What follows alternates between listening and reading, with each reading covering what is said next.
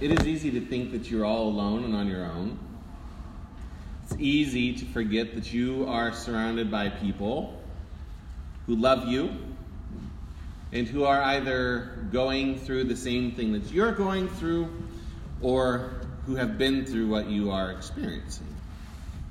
The world is filled with people, just absolutely jam packed with people who are poor in spirit and who are mourning the world is full of people who are meek, who hunger and thirst for righteousness but can't ever quite seem to find it. And this world is filled with merciful people, too. With people who are pure in heart, who are peacemakers. The world is filled with people who are persecuted for the name of our Lord. And so the world is filled with sinners who can't stop sinning. And the world is filled with people who can't stop loving them. And that's the paradox of our existence, isn't it? Two things seem to be true that also seem to be completely contradictory to one another. So the death of Christ is his victory. His submission to the rulers of this world is also his great triumph over them. When you see things through the cross of Jesus, the world might actually start to make a little bit of sense to us. Because the suffering, it will not end. In the morning, that won't cease either. We're kind of stuck with all of that stuff. But the fun of being a Christian, though, is that you know that you are given a promise for something else and something more. I think that is one of the great tragedies of our day, of our time. The complete inability to see anything outside of our immediate experience. All we know is what we can see and feel right now, and so that's all that matters. And it's a heresy for us to think that the current chaos might actually not be that bad, and it might actually turn out to be just fine, no matter what happens. Because it has all happened in the past, and it will continue in the future. The world has seen plagues, the world has seen all sorts of civil and political unrest, and at the end of the day, life may have been miserable throughout most of the history of the world, but it was still life.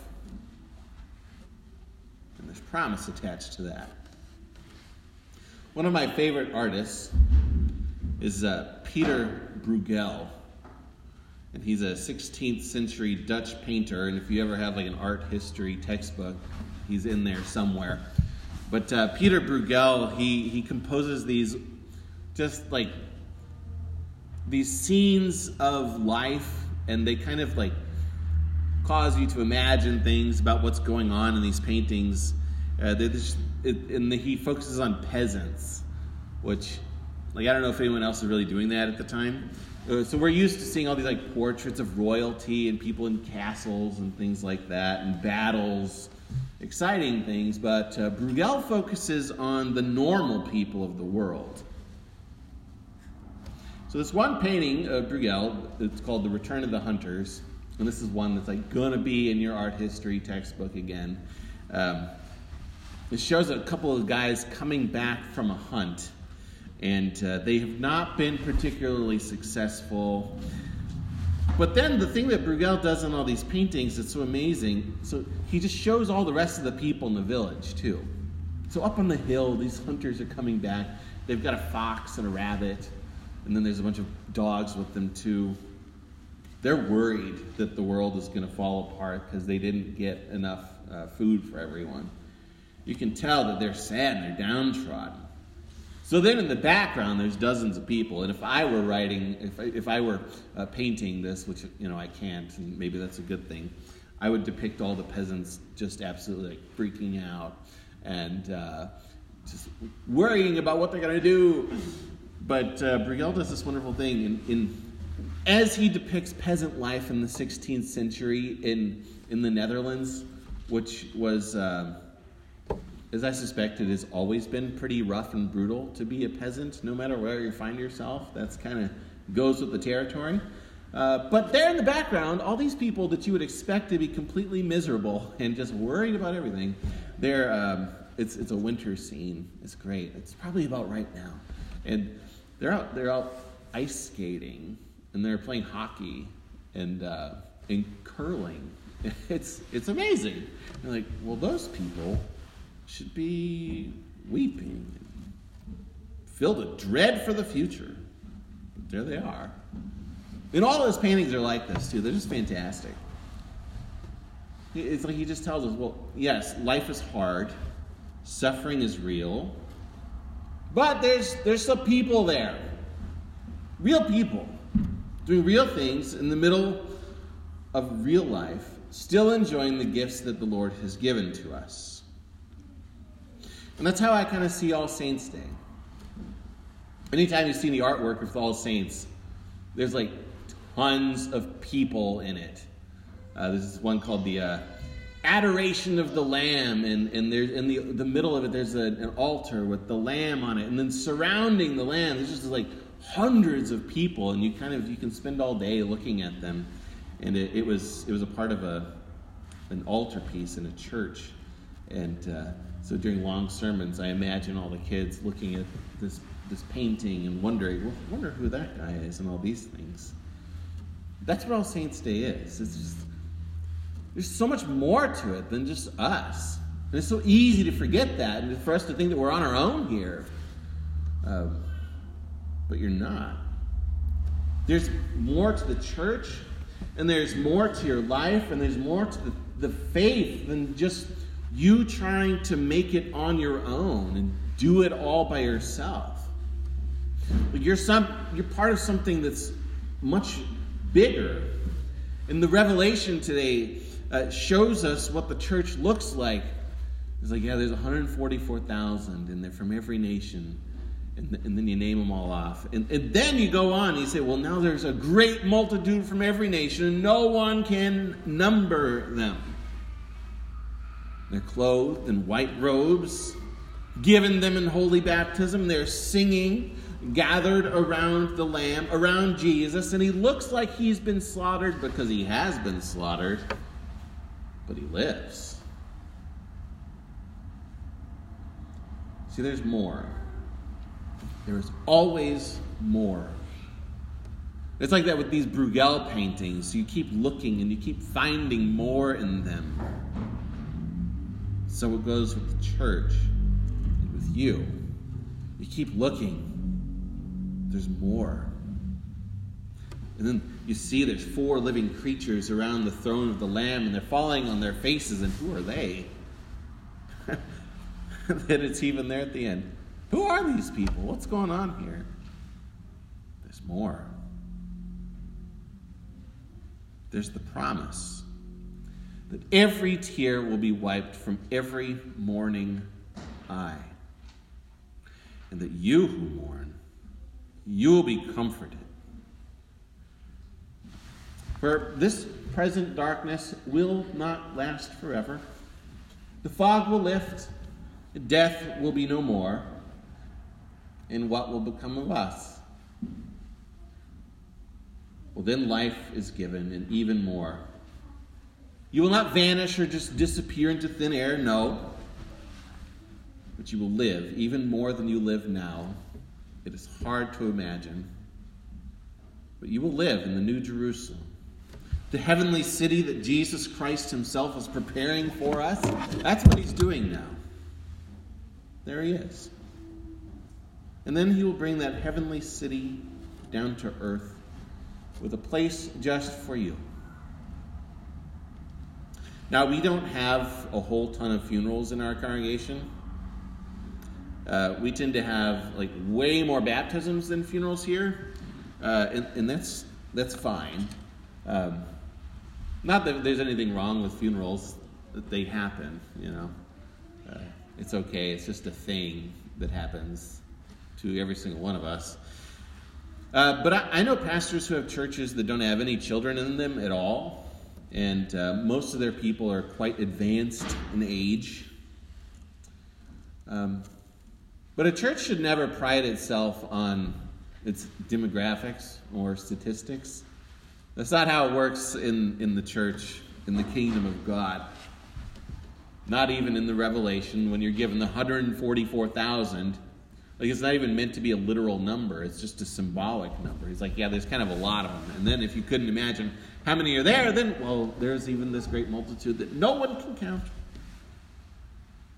But in a few minutes, anyways, we will read the names of every single person who has died in this congregation to the best of our knowledge. Um, there is a wonderful big red book in the church office and I love it. It's kind of fun to go through. It uh, it contains all the names for all these sorts of things. For when you join the church, we write your name down in there, and then uh, it doesn't always get written down right away because I have bad handwriting, and I want to wait till someone you know comes along that you. Someone who comes along in like 200 years, I would want them to be proud of looking at that handwriting. Mine just doesn't quite cut it yet. But, uh, but it's a fantastic book, and in that book, there's just it's just filled with all these names of people joining the church, and people being baptized, and people being confirmed, and then and people, yes, their funerals. It's good. We write your name down there. That's where all the names will come from, because um, we have not had a funeral in two years. So when we commemorate the faithful departed, we commemorate all of them who have come out of here. So, if we're going through the list, and if you remember someone that we've forgotten, I've forgotten, please forgive my clerical oversight. Uh, but it's, it's interesting going through the book, the Big Red Book, because there are people in there who no one remembers. And there's all these like awesome old timey names, and everyone's kind of like, who is this person? You'll hear some of them. There are names in the book that are very difficult to hear, that bring up a lot of memories, people that you loved. And there are also names in there that just inspire nothing at all. I don't know.